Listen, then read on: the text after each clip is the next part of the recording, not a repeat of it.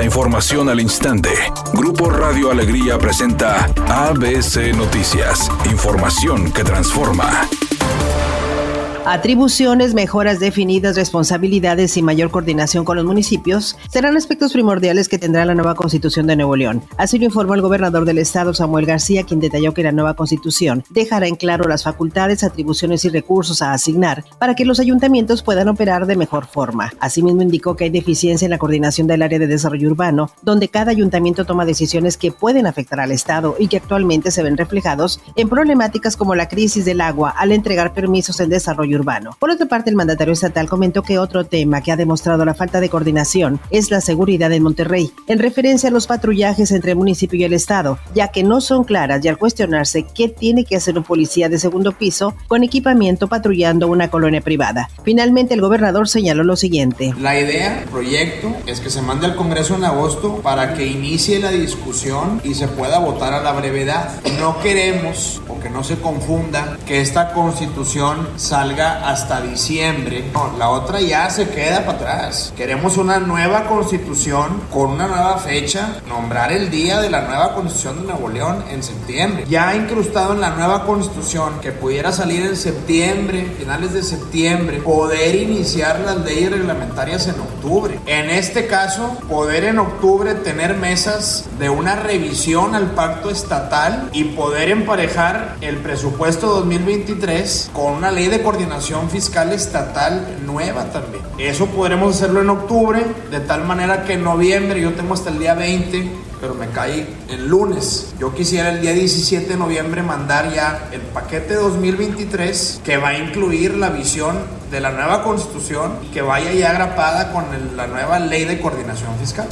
Se realizó la primera ceremonia simbólica de graduación de estudiantes becados por la Fundación UANL, evento que se realizó ayer jueves en el Teatro Universitario, donde estuvieron presentes el doctor Santos Guzmán López, rector de la máxima casa de estudios, Jaime Yesaki Cavazos, presidente de la Fundación UANLAC, y Roberto Siller Ruiz, director general de la Fundación, además de 120 alumnos y sus familiares. Durante el evento, Sergio Hernández, alumno graduado el año pasado, destacó que después de haber sido beneficiario de apoyos de la Fundación, logró ingresar a una empresa multinacional donde trabaja actualmente. Por su parte, Yesaki Cavazos, presidente de la Fundación de la Universidad, exhortó a los estudiantes a seguirse preparando para ser profesionistas responsables y comprometidos con la sociedad.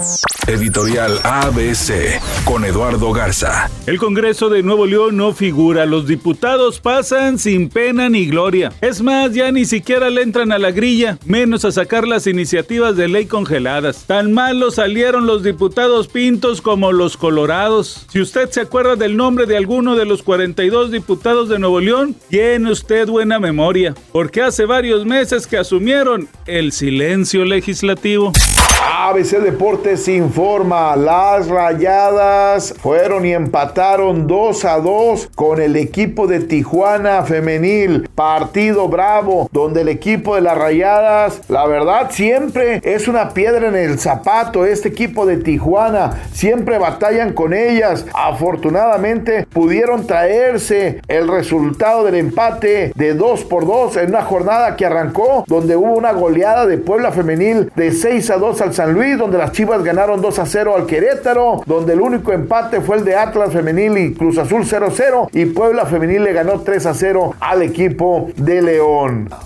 Este fin de semana sí habrá conciertos de la academia, luego de que los alumnos tuvieron una semana complicada, pues muchos de ellos incluso tuvieron que ser hospitalizados y Rubí, una de las académicas, resultó con COVID. Todo al parecer poco a poco vuelve a la normalidad. Ya están ensayando las canciones que presentarán el fin de semana en los conciertos. De hecho, también hubo un ligero cambio, pues Laura G se encargará de conducir la emisión la noche del sábado porque Jair no lo hará por compromisos adquiridos con anterioridad.